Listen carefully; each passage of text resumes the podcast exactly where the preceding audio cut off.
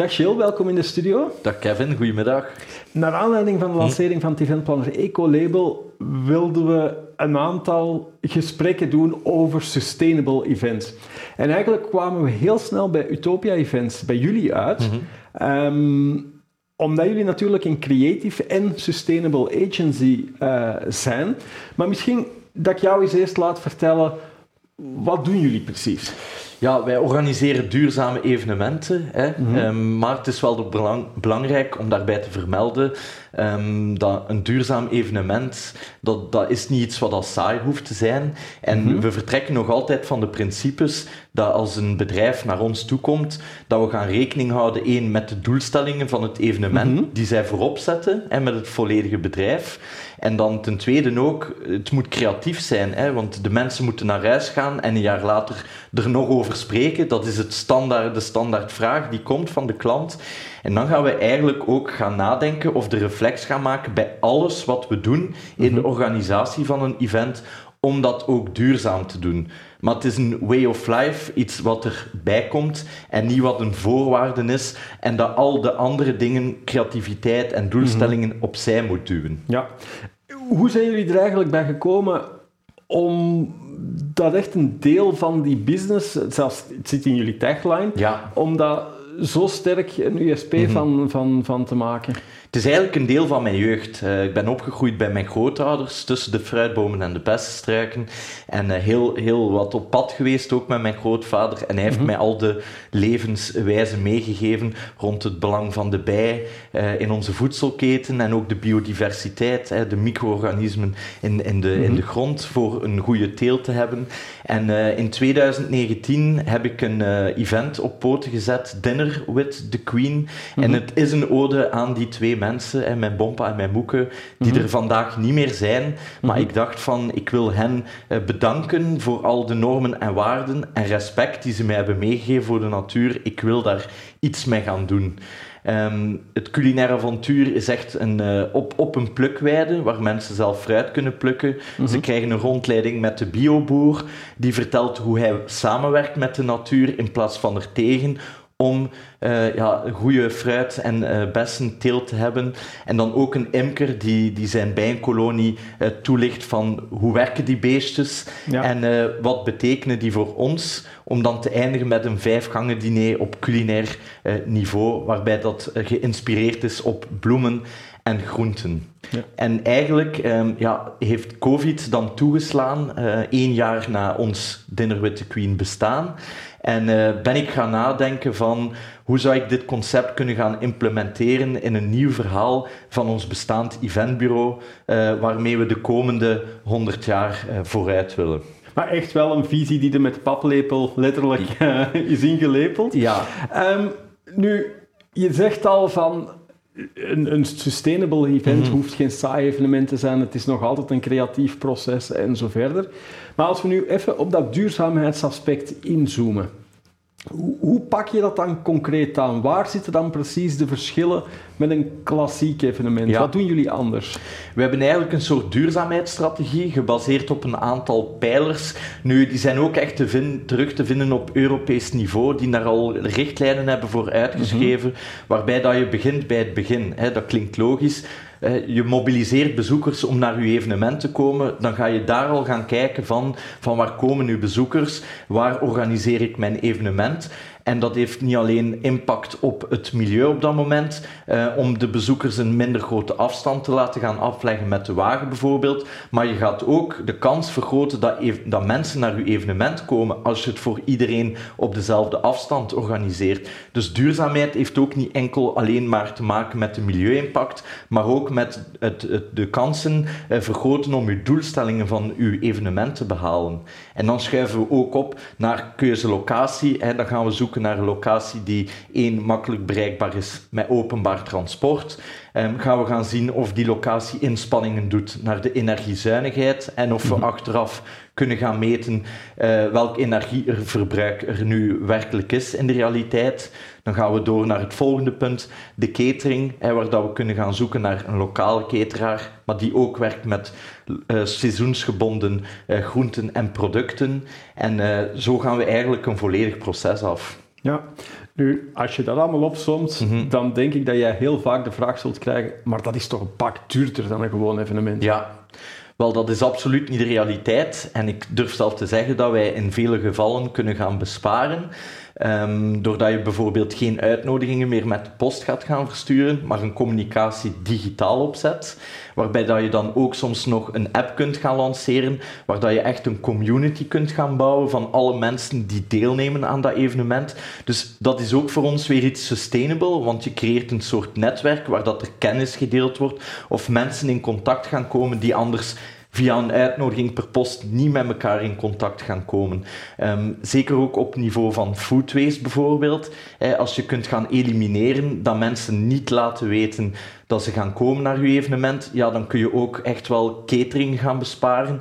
En ehm, ik denk dat veel mensen erop kunnen rekenen. Als er 50 mensen niet aanwezig zijn op een evenement van 1000 personen, doe dan maar een catering van 70 euro. Ja, dan kom je toch aan bedragen dat je zegt van, amai, dat is echt weggesmeten geld. Ehm, dus je kunt echt wel eh, duurzaam gaan zijn op kost, maar ook op gebied van eh, ja, uw, uw mensen eh, die aanwezig zijn in verbinding te stellen. Ja.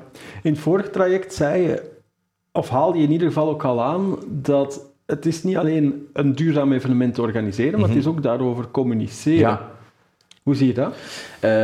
Ja, dat klopt inderdaad. Nu, de communicatieluik is iets wat zich situeert over alle pijlers die we doen. hè. Mhm.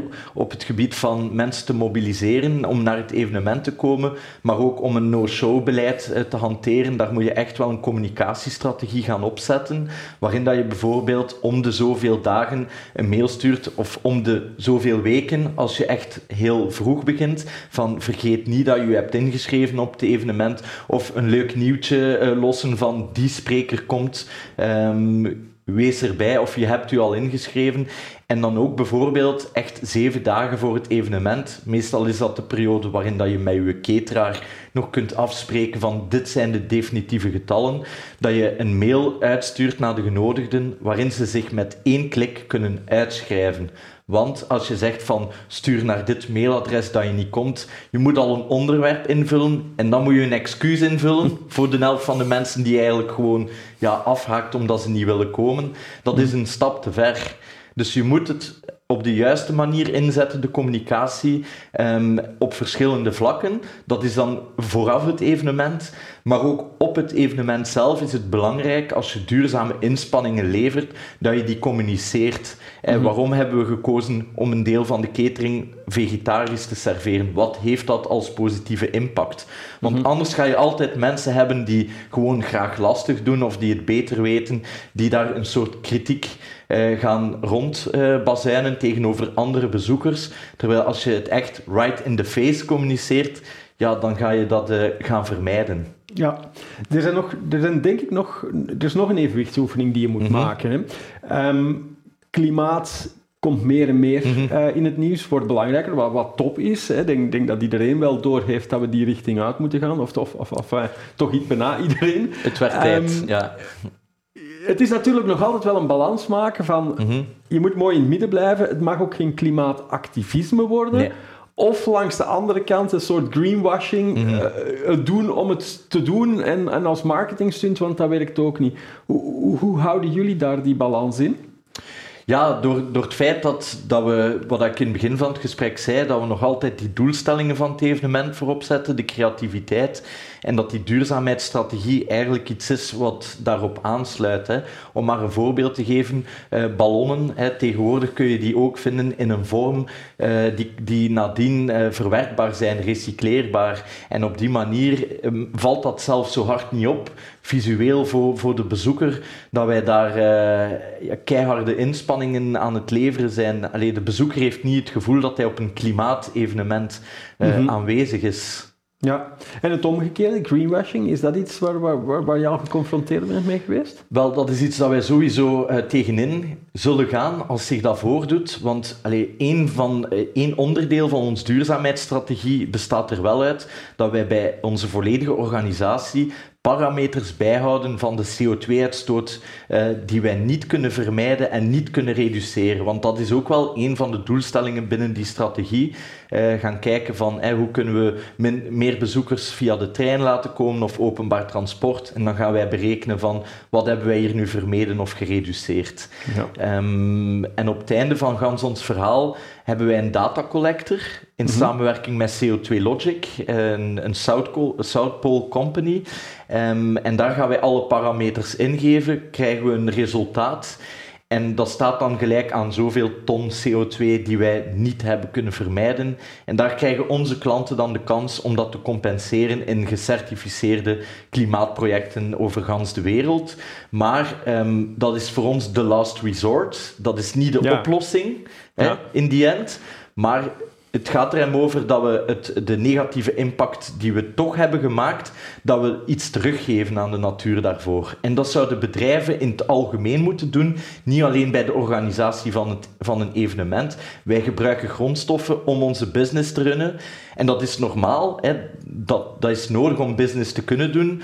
Ehm, en we mogen geld verdienen. Geld verdienen is niet iets vies, maar het is maar logisch dat de resources dat wij ontnemen, dat we die ook teruggeven aan de natuur of die gaan ondersteunen. Dat brengt ons ook terug bij dat meten. Eigenlijk, dat was mijn volgende vraag, mhm. maar je hebt het al deels uh, geantwoord. Jullie hebben daar een tool uh, voor. Hoe gaat dat concreet in zijn werk? Ga je, is dat op basis van standaardmodellen dat je dan ingeeft van oké, ik had er zitten diner zoveel, zoveel personen en dat het dan automatisch berekent? Of hoe werkt zoiets? Het klopt. Eigenlijk alles wat impact kan maken op een evenement, daar kun je parameters voor invullen. Van hmm. de mobilisatie van uw bezoekers, uw locatie, eh, de catering, uitnodigingen per post, noem maar op. Eigenlijk alles kan je ingeven en volgens parameters wordt er dan berekend welke CO2-uitstoot dat dat vertegenwoordigt. Uh, zoals dat je hoort, zeg ik parameters. We kunnen dan vandaag nog niet exact tot op de kilo CO2, maar het is wel al een heel grote stap. Mhm. En het wordt ook aangepast. Dus doorheen de tijd wordt die tool uh, aangepast door ingenieurs uh, die dat blijven berekenen, herberekenen en die tool voor ons terug correct eiken, om het zo te zeggen. Ja. Maar ook een digitaal evenement heeft een CO2-uitstoot, zelf dat kunnen we gaan berekenen. Juist, want daar wordt dan vaak aan gedacht van dat is een, een alternatief, mhm. een, een, een, duurzaam alternatief, mhm. maar het heeft natuurlijk ook nog altijd een, een uitstoot. Ja, absoluut. Alles wat dat we doen heeft eigenlijk een uitstoot. Van een e-mail versturen met een banner tot eh, onszelf zichtbaar maken via een Zoom-call. En als je dan ziet wat het verschil is tussen een Zoom-call zonder camera of met camera, voor bedrijven die 1000, 2000 medewerkers hebben, kan dat op een jaar tijd toch echt wel uh, een impact hebben. En we zijn ons daar niet van bewust vaak. Maar dat is het ook een stuk. Hè. Ik, denk, ik denk bewustwording mm rond. Dat is eigenlijk ook exact de reden waarom dat we... Ja, we hebben het aangekondigd met Eventplanner dat we mhm. begin 2023 ons Eventplanner Eco-label uh, lanceren. Een stuk ook om net die visibiliteit, bewustwording mm te creëren, maar anderzijds ook om organisatoren de mogelijkheid te geven om op zoek te gaan naar leveranciers die mhm. met duurzaamheid in de breedste zin van het woord. Hè, want we hebben nu vooral over CO2-uitstoot gesproken, maar er zijn natuurlijk ook heel veel andere uh, duurzame aspecten. Mm hoe kijk jij ernaar? Uh, is dat iets wat de sector iets kan bijbrengen, zo'n label? Ik kan dat alleen maar aanmoedigen. Hè. Al, al, is het voor bedrijven in de eerste fase nu te gaan inspireren mhm. van er is iets op til. Het feit dat dat in het leven wordt geroepen is, is het teken dat daar belang aan gehecht wordt. En ik denk dat het wel echt tijd is uh, dat de sector een versnelling maakt. En ik wil zeker geen kritiek geven op onze sector.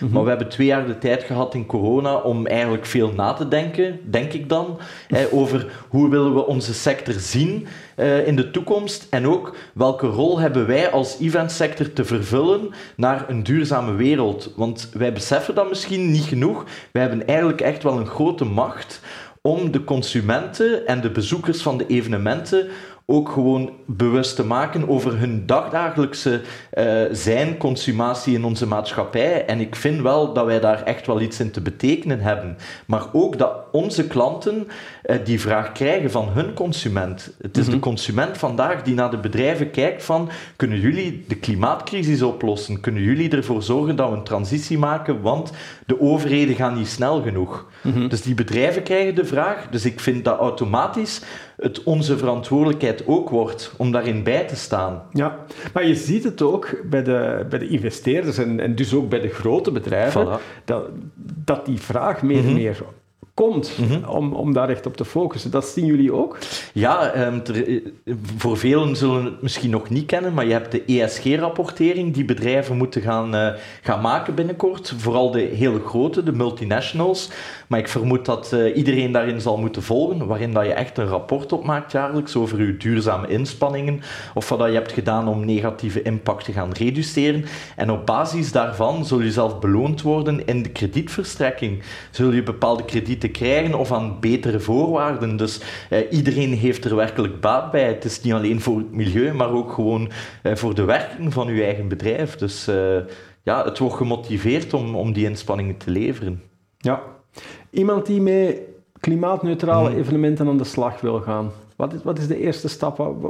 Hoe zorg je ervoor dat je die juiste stap zet? Ja, ik zou zeggen ons bellen, maar dat, dat zou ik niet doen, want ik, hey, wij maken geen sluikreclame. Um, maar dat je effectief gaat gaan kijken naar elke stap die er is binnen het organiseren van iets. Want mhm. een duurzaam event organiseren, en dan spreek ik tegen mijn winkel, mhm. is op zich niet zo moeilijk. Het is kwestie van de reflex te maken bij alles wat je doet. En iemand die zich, uh, ja, een consument die zich daar eh, de eerste stappen in zet, wat doet hij? Die gaat naar de winkel, die neemt een product en die gaat gaan lezen van wat, wat is hier nu duurzaam aan? En ik denk dat dat hetzelfde is bij een evenement. Als je met verschillende partners gaat gaan werken, vragen van uh, wat doen jullie nu om een zo min mogelijke impact te gaan maken? En dat geldt zowel voor bedrijven als voor onze volledige sector. En zeker, wij zijn een eventbureau of een designer, zoals ze dat noemen. Uh, dus wij brengen allemaal toeleveranciers samen om een event te realiseren. De grootste impact komt van die partners die een event op poten zetten. Wij zijn degene die hen samenbrengen en die een draaiboek maken zodat alles goed loopt. Maar de grootste impact zit bij onze partners. Dus wij moeten echt met hen één voor één gaan samenzitten en vragen van wat doen jullie al vandaag? Maar ook gaan mee nadenken met hen van wat kunnen jullie nu gaan doen en op welke termijn wil je wat gaan doen? Want ja. uw business moet in de eerste plaats blijven draaien en het mag niet zo zijn uh, dat duurzaamheid er, er gaat voor zorgen dat we al ons werk moeten stilleggen en dat dan nu 100% mhm. voorrang krijgt. Het is een transitie. Het is een transitie. We mogen niet verwachten uh, dat alles op één dag kan. En ik durf dat hier voor de camera te zeggen, dat wij vandaag met een dieselwagen rijden. Waarom? Ook omdat wij in transitie zijn. Eén, er zijn ook gewoon geen elektrische wagens voorhanden uh, in mhm. leasing op dit moment. Dus ook daar, je moet ook kijken budgetair, hoe hard ga ik mij pijn doen mhm. om een duurzaamheidsinspanning nu te leveren. Mhm. Ehm, dus al die factoren moeten in de weegschaal. Ja, absoluut. Want anders gaan we weer naar het klimaatactivisme uh, afstreven en dat mag echt niet de bedoeling zijn. We organiseren nog altijd creatieve evenementen een doelstelling um, en daarnaast doen we het gewoon duurzaam. Oké, top. Um, voor mensen die toch hulp nodig hebben, we gaan toch die link naar jullie bedrijfspagina ja. uh, onder de video leggen. Gilles, uh, ontzettend bedankt om naar de studio te komen en voor je verhaal. Met heel veel plezier. Ik hoop dat we mensen inspireren en aan het nadenken zetten om uh, medietransitie te maken vanaf Daar vandaag. Daar ben ik zeker van. En nu beste kijker, bedankt voor het kijken en alweer tot volgende week.